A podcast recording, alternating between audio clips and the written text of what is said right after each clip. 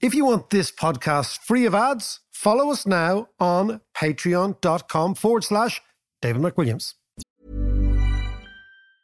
It's that time of the year. Your vacation is coming up. You can already hear the beach waves, feel the warm breeze, relax, and think about work. You really, really want it all to work out while you're away. Monday.com gives you and the team that peace of mind. When all work is on one platform and everyone's in sync, things just flow wherever you are. Tap the banner to go to Monday.com. Many of us have those stubborn pounds that seem impossible to lose, no matter how good we eat or how hard we work out. My solution is plush PlushCare. PlushCare is a leading telehealth provider with doctors who are there for you day and night to partner with you in your weight loss journey. They can prescribe FDA-approved weight loss medications like Wegovy and Zepbound for those who qualify. Plus, they accept most insurance plans. To get started, visit plushcare.com slash weight loss. That's plushcare.com slash weight loss. To understand the economy, you have to understand human nature. This podcast is powered by ACAST. How you doing there? It is podcast time. John, I'm about to go on an odyssey Oh, this afternoon to Waterford, right. and then from Waterford to Doolin, and then from Doolin to Inishmaan. Looking All for a oh. golden fleece, maybe? Looking for the exactly looking for three golden fleeces, three golden fleeces. But it's so much so. So my, my odyssey. So we've done Belfast, Dublin, Waterford, home of the Déise. yeah. A very, very. Do you know that Waterford was voted the best place to live in Ireland Was it? last year? By who? People from Waterford. no, no. By uh, apparently on a uh, on a it was an Irish Times metric. Oh, right. Okay. The it's a best lovely place to part of the world. It is a lovely part of the world, and the city itself is lovely, right? Mm. Except for the fact that the entire quay of Waterford. So you know, it's a big quay as you come Yeah. in, over the bridge, and the, the city's kind of on the right. There's a beautiful quay. Yeah. It's a car park. Yes. Yeah, yeah, yeah. Well, It's, I mean, so basically the entire piece that looks over the river and the water. Yeah, the waterfront, which is eh, which is probably you know, the most beautiful and Yeah. attractive part of any Of city. any city, yeah. yeah, You know, the Americans always say, I want to live by the water. Yeah. Right? Okay. it's a car park. Yeah, I know. And I was driving there and I was thinking, that's really, really weird because who has made that decision? And it's in a place because if you go outside Waterford, right, outside the city, and the city itself is really interesting and it's old and there's, there's you know, about 80, I think it's about 80,000 people in the city. So it's got Yeah. a substantial enough hinterland. And then, of course, the hinterland itself is beautiful. yes, it is. Yeah. You know, if you drive out from towards Cork. but I don't think it's a, it's a, case of who decided that. I mean, that was the council must decide. No, but that that was the style of of cities. I mean, we have our port in the uh, down on the waterfront in Dublin, which we shouldn't have. Yes, we'll come back to that another Yeah. day. But that's the way cities were built. No, no, but, I understand. But, like, but I'm just saying, what I'm saying is, is the bit on the wall where you should have cafes and bars and parks Yes, and yeah, yeah. anything is a car park. Like it's actually all cars, right? And it could be something I think quite beautiful. Anyway, I was just contemplating that as I was walking there, Right. and uh, so we have, yeah, we're going to, and then we're going to go Osquelga, We are indeed. Inishmaan. have you got your running shoes on? I've got my hiking boots. Your brogy rihe. Everyone can can rih away. I'll go shul. You will, if you go Ikshul, I tell you, there's a beautiful place in Inishmaan because the great thing about Inishmaan is that it's built from the same rock as the cliffs of Moher, Yes, yeah, yeah. except there are cliffs in Inishmaan where nobody sees you can go. There's not a sinner there, and you have the Atlantic coming in, and they're extraordinary. the extraordinary. wildness of it there's all. a wildness, and there's a mad thing, right? And I'll show it to you on Saturday, right? So, so John, when you're walking, something Yeah. you will be really fascinated by is you'll see these huge, big boulders, granite boulders, like Yeah. big, big rocks of granite in the middle of fields. And you think, what the hell are those things? Because they're completely inconsistent with the fact that the plateau is limestone, which makes the cliffs so lovely yes, because it's soft yeah, and yeah. it- it breaks up and whatever. And what was happening was they were smashing the limestone, right, in order to create the rocks to build the walls, these very low walls, right? Dry, dry stone walls. Dry stone amazing, walls, okay? Amazing, yeah.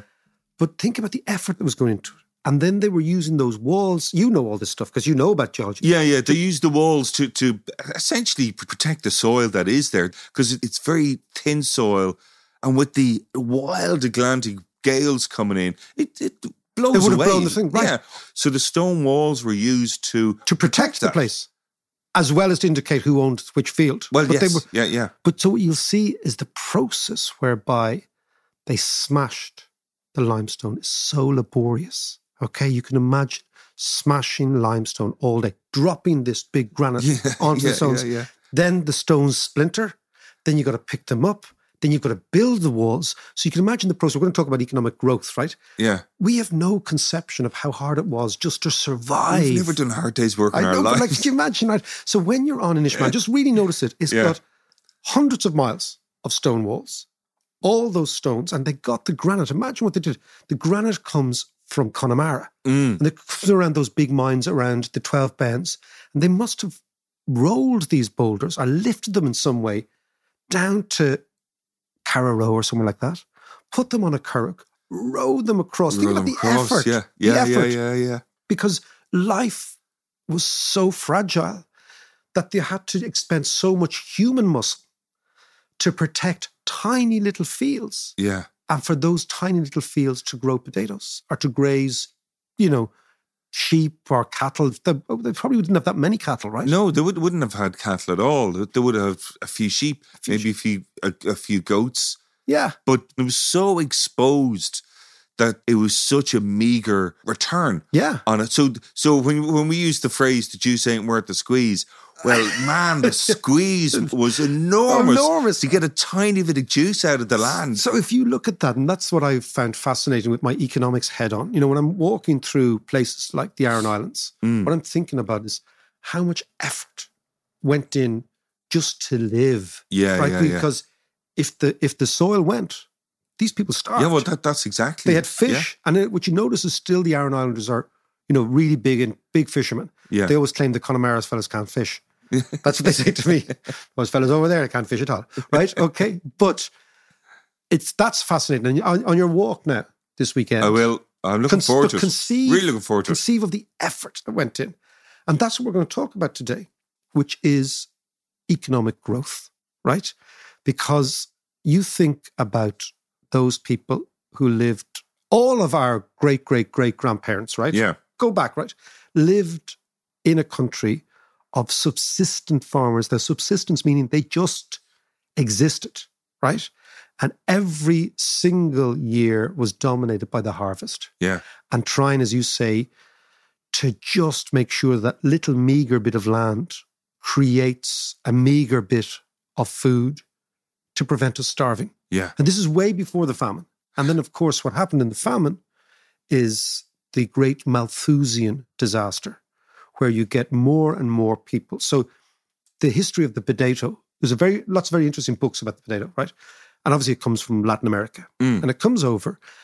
And what the potato does, you see an extraordinary correlation between the arrival of the potato in Europe and explosion of the population in subsequent years Oh, right. because the okay. potato could be grown in all sorts of inclement areas, particularly in northwestern Europe, right? Yeah. Okay, where it's wet, the soil is heavy. So for thousands of years, northern Europe starved every year, right? And the reason northern European population was always quite low was because of the fact that the ground was very, very difficult to till. Yes. So the potato arrives and it is a food which is cheap, which proliferates and actually has enough nutrients in it for people to survive. yeah. So what you see in Ireland, your man Walter Raleigh, I think he brought the potato. Yes, he did. In, Caw- in Youghal, wasn't it?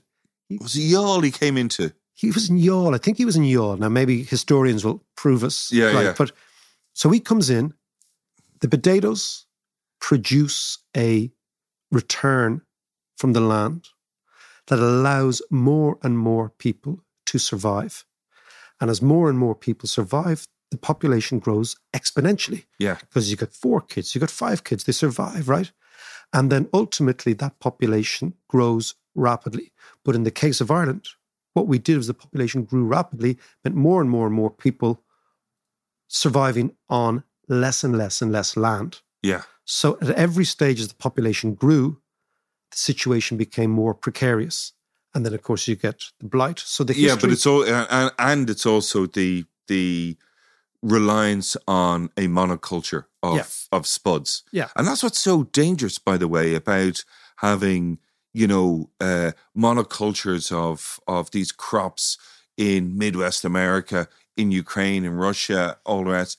You know, the, what is it? The the Russia and Ukraine supply a third of the world's wheat, isn't it? wheat or whatever it is. Could you imagine if there was a wheat blight of some sort that wipes out that Or a war, as we're having now. or a war? yeah, That's yeah, yeah, what yeah. I But was it's the same say. idea. Yeah. And the interesting thing is, we're going to talk about. See what you did there? Mm-hmm. Uh-huh. We're talking about economic growth, and the essential element in economic growth is diversity.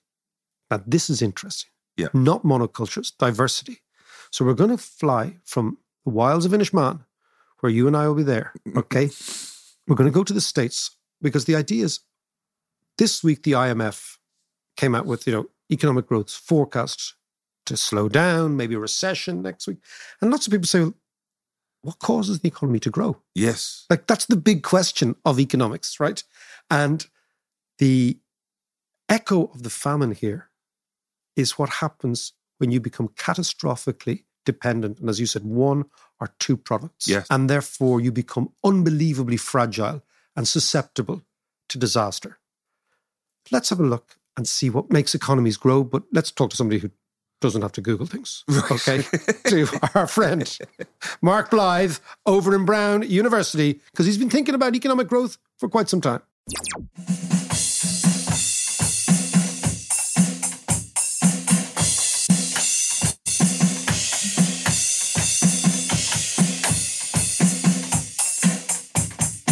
Simple minds for you there. That's uh, that's the sound of Mark Blyth, famous political analyst, economist, political scientist, Hello. and now drummer. When did you Yes, learn? exactly. When did you learn the drums, we mon? That was my pandemic lockdown excuse. That's fantastic. So I used to be a funk bass player, so I can like rip the shit out I'm of this know. thing. loving the funk funk, bass bass, player. player. I'm Yeah, getting, so I was a, I was a funk bass player for years and years. So should, should we be calling you Booty Blyth? Uh, I I like to think of myself as the pound stretcher March King. you can be. I can just see you as a member of Odyssey or some sort of funk sort of. Oh, definitely! oh my god, that, late- that would be heaven. Late seventies funk yeah, Earth, Earth, maestro. Wind and Fire. Yeah. Literally being the be, being the bass player in Earth, Wind and Fire would be like the coolest gig in the world. Oh, John, no we've got, doubt. Oh, we've, got to man. get some, we've got to get some Earth, Wind, and Fire going on this podcast. Absolutely. Okay. You could be like Bernard. Absolutely, yeah, I Do you remember definitely. Bernard, who was uh, Nile Rodgers' mate in. Yeah, Yes. absolutely. Yeah, yeah, yeah. yeah. Or Bootsy Any- Collins was the best. Bootsy Collins was an amazing bass player. Yeah, Bootsy, Bootsy was incredible. Who no did doubt about Bootsy that. play with? Parliament. Look at you two, nerding out on bass players of our time. I, I'll go for I'll go for Bruce Foxton myself. A very different style, but he was an absolutely excellent player. I mean, definitely. I mean, it's like Peter Hook from New was a New Order as well. Yeah. I mean, what a bass player! But with a plectrum. I mean, a very different style. And Paul But, McCartney uh, was a you pretty good bass player too. Well, John Entwistle Oh, was was incredible actually because he, Yeah, he yeah. because he was also playing with a very difficult drummer, a very brilliant but difficult drummer, Keith drummer, Moon. Keith Moon. Difficult in many many yeah, ways. but the, but they really complemented each other because they were they were both really busy players. Like Yeah, John Entwistle was that's a right. busy bass player, but he was great. Listen, how are you, mate? It's really good. Good to hear you. Uh, Good, always, always Yes. a pleasure. Always a pleasure. And we'll see you at Dalkey indeed. live and dangerous, Oh, I see what you did there, Mike. Very which good. is which is an album by another fantastic bass player, live and dangerous, Thin Lizzy. Oh yeah. That, funnily enough, I was in the gym the other day and they were playing Jailbreak, and I was like, that song never gets old. oh, Jailbreak, it's superb. jailbreak. Tonight there's gonna be a jailbreak. It's brilliant. Yeah, yeah, yeah, Well, we uh, we could have an homage to Philo, an homage to Phil Lynott, one of the finest Absolutely. other bass players. So listen, Mark, let us talk Yes, about serious now. Yeah, no, no, no, seriously. Look, look, first off, I'll see you in the flesh and Dalkey in a couple of weeks' time. We'll be actually announcing that lineup quite soon, so it'll be really lots of good speakers, lots of good chat, lots of good fun. I want to talk to you about something that basically has bedeviled economics for the last two or three hundred years, which is up until about 300 years ago, economies didn't really grow that much. And then about 300 years ago, economies start to take off almost in a vertical pattern if you'd looked at it on a graph. The question is why? How do economies grow? What does it take? You've been thinking all about this. I have indeed. I'm going to try and write a book about this in about two years' time. So, for me to write a book, I need to do about two years of research. And one of the ways that you start to do research is you do a class. You put together a syllabus of all the stuff you think you should read, and you get people to help you read along. And that's what I'm doing now. So I'm at, I'm at the end of the story in a sense, which is the class is called From Growth to the Green Transition. I discovered reading a book about the OECD, uh, an organization based in Paris that basically is a kind of like think tank for finance ministers. And in 1961, the Kennedy administration organized a conference at the OECD where they were trying to convince European finance ministers of the, the benefits of and the possibility of continued economic growth. As late as 1961, the Europeans in particular were deeply skeptical that you could have continually growing economies. This was just not part of the lingua franca, not just of economics, but more importantly of politics. It just wasn't thought to be possible. The whole idea coming out of World War II was to rebuild back to the standards, hopefully, of the 30s. The idea that you would then move forward at the rapid clip that we did and put people on the moon and everyone could fly in transatlantic planes, that was a fantasy. There was no way that that was the case. And yet, that happened. And the really interesting thing is, you go through this decade of the 1960s, the fastest period of growth that Europe had uh, averaging 9% a year, astonishing rates of growth. And then in 1970, you get the birth of the environmental movement. You get this report that comes out from the Club of Rome, this weird group called the Limits to Growth. And even the OECD itself starts to basically question the very foundations of growth and the sustainability of growth. Then you have the kind of neoliberal period we've lived in for the past 40 years where all of those concerns were just nailed shut in a box and buried yeah. deep in the ground yeah, and nobody yeah. was allowed to talk about it, right? And then eventually, you know, as, as, as Macmillan said, events, dear boy, events, right? The climate crisis, the juxtaposition of all these different forces come together, and those same concerns come right back out. So, yeah, growth. It's all about growth, isn't it? So tell us, so Mark, every single society wants to grow, get richer, provide more opportunities. This is a metric that the vast majority of economists, stroke policymakers subscribe to right now. I'm going to come on to the idea of going to a lower degrowth, maybe steady state economy to be consistent with the environment in a couple of minutes. But first, what I want to ask you is how do how do economies grow? There's lots of different theories about this. There's a new one that just came out. It's a really nice readable book by a colleague of mine Brown. The book is called The Journey of Humanity by Oded Galor and it's he's been working on this forever, right? I mean, it's long, long run growth. And for him, essentially, it's about the development of human capital. That is to say, knowledge, right? Once you invest in knowledge as a society and you have enough of a surplus through the agricultural revolution, you get past the old sort of Malthusian trap of population versus food. And then you can get into a period whereby you can use technologies to accelerate growth. That's kind of, in a sense, the standard model. And there's not a lot wrong with it as a story. The question is, though, and, and this is the important part for the current moment, even if that's a general theory, right, by which we mean it explains the past and it can hopefully explain the future, and it certainly explains how we got here, do the conditions of the world allow that to keep going? Is it really just a case of technology and more knowledge, a shift in demography? As countries get richer, they tend to have less kids, so the population gets more sustainable. And that way you can get to a kind of high level, steady state of growth. That would be a nice world. And that's the world that Oded kind of sees in his book. There are other people that take very different views on that to go back to the economic side of it, for a long time, economics really didn't care about growth, which is hard to fathom these days. That is hard to fathom. I mean, if you think about, you know, classical economic theories of like Marx and Ricardo and the sort of stuff, they all believe that basically there's some version of a kind of theory of a common rate of profits, that essentially machines in competition compete profits away to this very, very low rate. And the only way to escape that is to go to new markets. That's Ricardo in, in, in Marx takes Ricardo's framework and essentially turns this into a mechanism whereby colla- capitalism collapses in on itself. So if there was a 19th century growth story, it was a pretty pessimistic one. And in the 20th century, as I was alluding to at the start, we didn't even really start thinking in these terms until the 1960s. the sort of the seminal economic work is a guy called Bob Solow. And Bob comes along and basically says, you know, at the end of the day, you've got population, doesn't vary much, and you have a capital stock, a certain amount of stuff you make things with. And that's kind of the two ingredients you've got. And if you, how do you get from sort of one period, one level of growth to another? It seems to be outside those parameters, right? It's exogenous, as economists say. And that's when technology comes in. And technology seems to be basically 70% of the explanation. Technology plus how you organize things. And then that gets molded into a thing called total factor productivity. So it's it's a bunch of sort of special theories. Yeah. Uh, Oded's book is an attempt to do the general theory of this. But really, you know, the funny thing about it is, David, when you the more you get into this, the more you realize you're talking about different things. So I'll give you an example. When we talk about growth, what's the metric that pops into your head?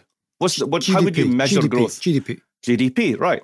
Now, here's the thing about GDP. Every politician wants it, but GDP is an average, right? You talk about, you know, the average income in the United States, the average income in Ireland, etc., right? And what matters if if you've got a kind of symmetrical distribution of income and wealth, then GDP is a kind of meaningful figure. But if you have, as you have in the United States and other places, an incredibly skewed Yes. the distribution of income and wealth, then that average is completely misleading. What you should be looking at is the median. The difference between the median and the average is huge because the tail's getting dragged up because the rich people at the top are pushing the average. now, explain right? to me the difference between the median and the average, and explain the So- the notion of the tail, which means Right. many things to many Yeah. people. Well, in, indeed, it does. So imagine that you've got the situation, the classic situation of 100 people in a bar, right? Yep.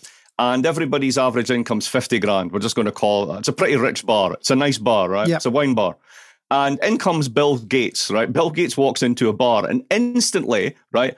On average, everybody is a millionaire, if not a billionaire, right? Simply because if you add his wealth into it, that skews it, that drags the tail up so much, right? But if you were to basically line everybody up and then count from the first person to the 50th person or the 51st person, given there's now 101 people in the bar, what would be the income at that level? What's the income at the 50th uh, halfway through? And that would be vastly different because you haven't got the bill yet. Yeah. That's how to think about that. So when you've got very, very unequal societies, metrics like GDP don't make any sense. I mean, one way to think about, you know, Trumpism and, and the, North revolt against Labour and Brexit and all the stuff we've been dealing with is large chunks of these societies haven't, despite what they read in the paper every day and get told by the politi- political classes, they haven't experienced any growth in years, if not decades. Yeah, no, absolutely. And in Right. actual fact, they've gone the other So- way. They've gone the other way. So meanwhile, you're being told by the political classes, well, the economy's never been so good. It's great, blah, blah, blah. And it's like, maybe in London, maybe Yeah. in Dublin, but not out in the sticks. That's Yeah. been that's that's been degrowth and the really bad version of it. So my point being, you know, when you start to talk about growth, we are actually talking about massively different things sometimes. And tell me, like, what is the role of money in all this? Not as much as people think. I mean, if you have a shortage of demand and you stick money into an economy, then things will pick up. Employment will pick up. Prices and wages will pick up. And if you hit capacity constraints, as we are at the moment, because of a pandemic and then a war screwing up global supply chains, because it was pretty insane to think that the whole planet could do just in time supply from the other side of the planet for everything that they need, then you will run up against those capacity constraints. And if you keep spending money, you get inflation, right? So that's a very standard sort of story there, right? You've got, in that classic sense, too much money chasing too few goods. So the standard, if you will, classical or neoclassical model isn't wrong there. Now, before all my MMT friends jump down my throat here, that's modern monetary theory. There's also a very important role for money in this in, in lots of different ways. If we think about it in a global sense, right? Let's think about the conflict that's going on just now, the, the, the war in Ukraine. What is it the United States has done? It's it's sanctioned the Russian central bank. It said you may have three hundred billion in dollar reserves, but you're not getting them because we make the dollar and you don't. And anybody who spends money on anything globally has to clear through dollars. What does that mean? It means that the banking circuits, all the, they all work in dollars. So whatever currency you earn and you change it into dollars, that means it has to go through the United States banking system in some mm-hmm. way, shape, or form. And that's what makes the US a superpower. It's not the aircraft carriers, it's that. So money is incredibly important at different levels. It's a power of money is actually what the real power of the United States is. Oh, absolutely. Absolutely. That's exactly what it is, which is why sort of the contentious debates over the future of the dollar are so important. If you really can substitute out of the dollar, if you're Russia or if you're China, then you directly challenge American power in a way that simply having a having a punch up with them would never do. Let's go back to growth, right? Let's go back to growth. Sure. And- because, you know, this economy here grew dramatically quickly. And I think you're absolutely right. It didn't in any way drag up all boats, but it dragged up it dragged up many. It actually dragged up many. And one of the best places to look at that, I presume, is the rate of unemployment, that sort of emigration, these sort of issues, right? Yes. How come small countries grew quicker than big countries in the last 20 years? Ah, that's a great question. A lot of it has to do with specialization, and some of it has to do with luck. Okay. So, if you think about, let's think about two small countries in a global sense that have grown very, very well, one rather than the other. So, let's think Australia. Australia hasn't had a recession in 35 years. Now, what is Australia's business model? Australia, or as we call them, growth models. The, the, the underlying growth model, the bit of the economy you tickle to make GDP happen, if you want to be crude about it, is essentially the mining sector, right? Yeah. Mining, gas, all the rest of it. Western Australia is a giant open cast mine that gets dug up and sold to China. China then takes the dollars it earns from selling stuff to Walmart and hands it back to the Australians. The Australians then remit that into giant housing bubbles on the west coast of their economies in the four big cities, and they rinse and repeat for 30 years. Now, that's been an incredible growth story, but it also means they have practically no domestic industry, an overvalued currency, and they're completely reliant on China continuing to buy their yeah, stuff. it's, it's like uh, Australia is like Russia with Aussie rules. You got it. That's exactly it. I like to describe it this way it's a seriously bad carbon emitter with a first class marketing department. Mm-hmm. I think that's actually Nice. a really, that's a really good way of putting it.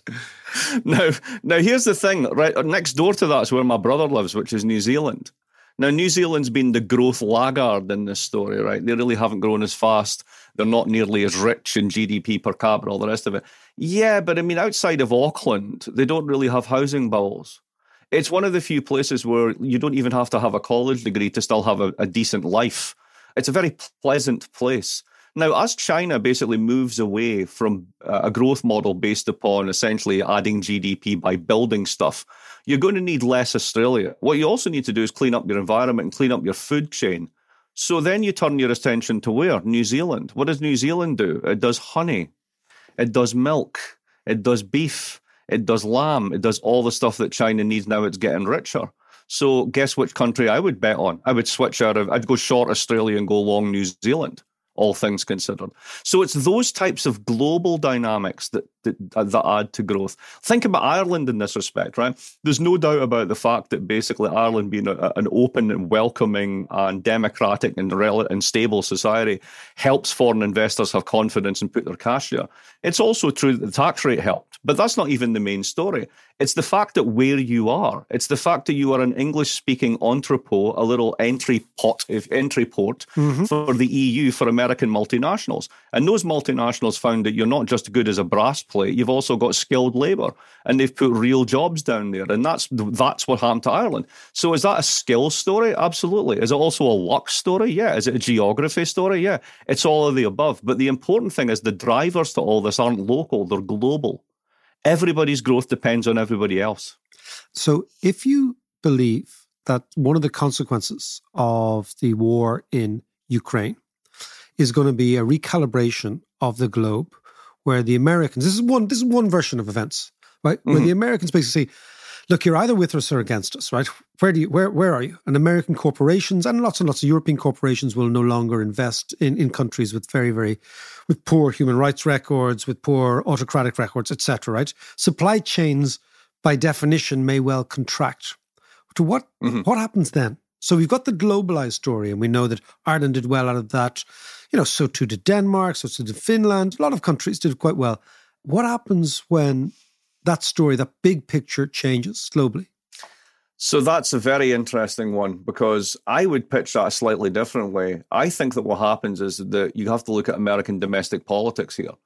I think Joe Manchin is the bellwether here, and the basically build back better and the green transition and all this stuff is completely dead in the water in America. I think for the next ten years, The Democrats, as usual, have handed handed the Republicans a kind of culture war bomb that they're endlessly happy to play with and they're going to win in 22 in the midterms in 24 and then there's going to be a bonfire of ESG regulations and there'll be a, the one last great giant carbon bubble they'll also have a very different foreign policy i can see the, the whole sort of anti Russia thing really splitting the Republicans. And if they're in power, this going to be suddenly backpedaled in that world, what I think you see is much closer cooperation between the EU and China over the long term. Why is that? Because both of them understand the importance of green uh, green transition, decarbonisation, and also, and particularly for China, having the technology and technological edge to basically lead in those sectors, whether it's hydrogen, whether it's carbon capture and storage, whether whatever the technologies happen to be.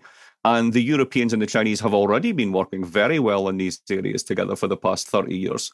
And that's the one that I think is actually going to continue. So, in terms of the supply chains, I mean, I think that we're in a particular moment where it's the last gasp of kind of American giant multilateralism and let's get the sort of transatlantic band back together. As soon as the Republicans come back in, I think this is over. And you don't think, I just got to clue that you don't think that that sort of pro troop and, sorry, that pro Putin Russian fringe element in the Republic, which is anti American, it's anti patriotic, it's anti everything the Republicans should stand for. You don't think that's going to melt away as as Putin reveals more of himself? It depends how the war goes and how long it lasts. And the one thing we know is that wars always last longer than people anticipate. So that could certainly change the change the game.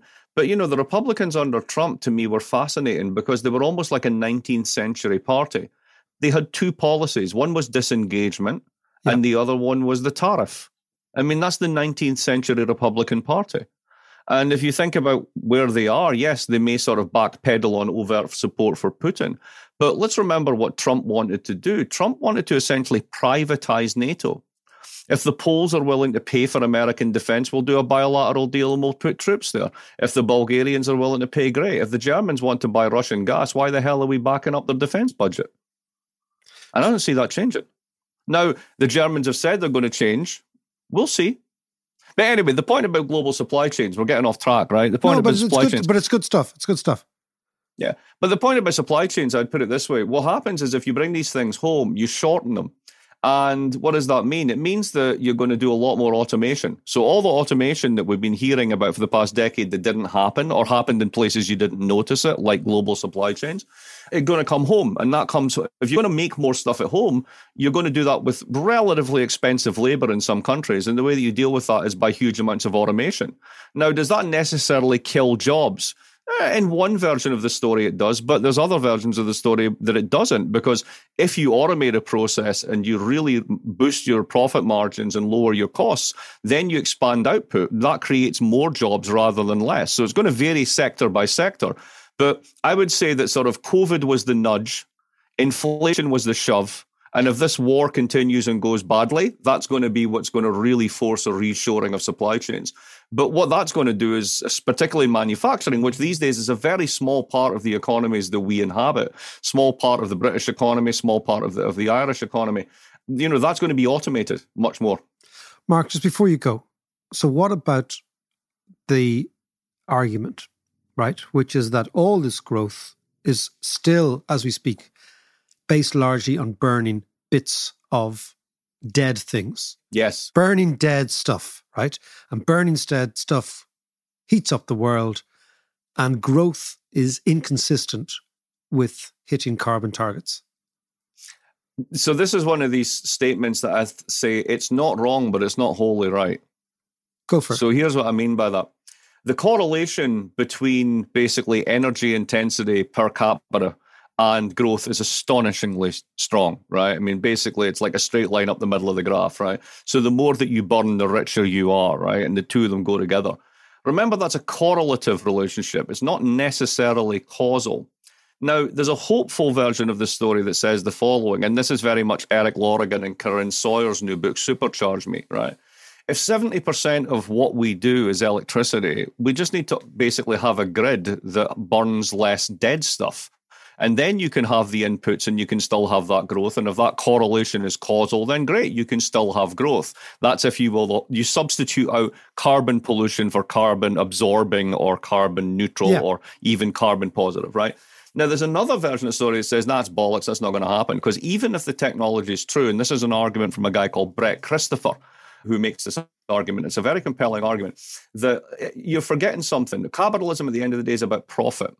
And apparently, there's a kind of reverse Moore's law becoming apparent in renewables. And here's what I mean by that. You know how Moore's law is this thing about the capacity of a chip doubling Sure, every sure. 18 months, Yeah, right? yeah, yeah. So there's apparently there's one that's showing up in the data with renewables that is every time you double the scale, right, the size, the out, you know, the the the mega wattage, the square footage, the area of a renewable, the price drops thirty percent. Wow. So with China, yeah, so China last year put out more wind than the rest of the world has. Now, that's scale, right? So what does that mean? It means that the price of these things are going down. So the hopeful reading on this goes, great, this is why oil and gas and coal become uncompetitive. You switch in and that's it. And Brett comes along and says, yeah, but hang on a minute, capitalism is about profit. What you're doing when you do that is you're basically creating free electricity. If you do that, then profit models of all of those sectors die. Saudi dies, Russia dies, the national oil company of Venezuela dies. All these things that basically hold large chunks of capitalist economies together are just out of, they're, they're done, right? because because Now, energy is free, because electricity is free. because energy is effectively free, right? Okay. So so th- so they don't have anything to do. They're going to fight that tooth and nail because that's how they make money in this world. That brings us back to the growth story. So the only way around that is if you basically, if you're going to make electricity effectively free, you need to run it as a kind of, if you will, global public utility. Hmm, it's hard to see how you're going to get individual nation states to line up for this when they've got some of the most profitable sectors in their economy kicking and screaming the other way. So, to bring it home, it's an open question at this point. I don't happen to think that technically that growth is incompatible with the planet so long as it's not carbon intensive. The question is can you reduce the carbon intensity? If you reduce the carbon intensity sufficiently, can you do that without causing a social or economic rupture in terms of the way that capitalism is organized on a fundamental level? And that's when it gets into sci fi. I don't know how to even begin to answer those questions. Mark Blyth, as always, ending with sci-fi, beginning with late 1970s drum and bass movements. Where? how did we how did we how did we manage to do that? How did we manage to do that? A thing of beauty. I, I don't know, but I will continue to try. Mark, listen, that was fantastic stuff. Thanks a million. All Take right. care, man. Talk to you soon. Cheers, Bye. cheers, Mark. Bye bye. Cool fact a crocodile can't stick out its tongue. Also, you can get health insurance for a month or just under a year in some states. United Healthcare short term insurance plans, underwritten by Golden Rule Insurance Company, offer flexible, budget friendly coverage for you. Learn more at uh1.com. I'm Sandra, and I'm just the professional your small business was looking for. But you didn't hire me because you didn't use LinkedIn jobs. LinkedIn has professionals you can't find anywhere else, including those who aren't actively looking for a new job but might be open to the perfect role, like me. In a given month, over 70% of LinkedIn users don't visit other leading job sites. So if you're not looking on LinkedIn, you'll miss out on great candidates like Sandra. Start hiring professionals like a professional. Post your free job on linkedin.com/people today. Hey, it's Ryan Reynolds, and I'm here with Keith, co star of my upcoming film, If, only in theaters, May 17th. Do you want to tell people the big news? All right, I'll do it. Sign up now and you'll get unlimited for $15 a month and six months of Paramount Plus Essential Plan on us. Mintmobile.com slash switch. Upfront payment of $45 equivalent to $15 per month. Unlimited over 40 gigabytes per month. Face lower speeds. Videos at 480p. Active Mint customers by 531.24 get six months of Paramount Plus Essential Plan. Auto renews after six months. Offer ends May 31st, 2024. Separate Paramount Plus registration required. Terms and conditions apply if rated PG. Bootsy Blyth there. I can imagine him in a you know, Man, we should get 1970s a- funk band. Yeah, yeah, absolutely. There's platforms and all the rest. We should get a band together.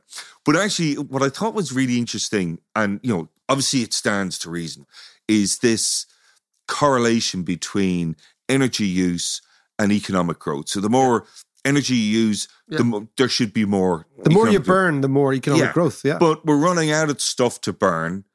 So growth is going to slow down. So we need to find a new energy source in order to keep that growth going. and that's the challenge of of the ages. And it is, it is the challenge. And you- you're absolutely right to say it's the challenge of the ages. Because if you look at human history from the very, very first time we left Africa, out of Africa, East Africa, up until about 1750 or 60, Mm. nothing happens. The economy doesn't grow almost at all. And it's called the Malthusian trap. That basically, we talk about the famine, right? That economic incomes, real incomes, Yeah, were a function of food and the harvest.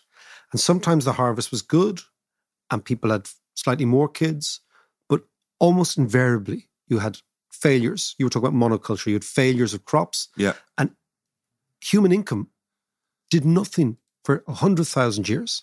And then it's only like a blink of the eye, 250 years ago, income takes Whoosh. off. Whoosh, right? Yeah. So they call it the hockey stick in, in, in things, you Yeah. know, right? So you get nothing and then it goes almost vertical. And it happens first in Britain, then in Western Europe, then in the United States, and then gradually that process continues. spreads. Yeah, But at the core, as you said, was not exclusively, but quite obviously, was fossil fuels, was that idea of a new source of energy. Mm.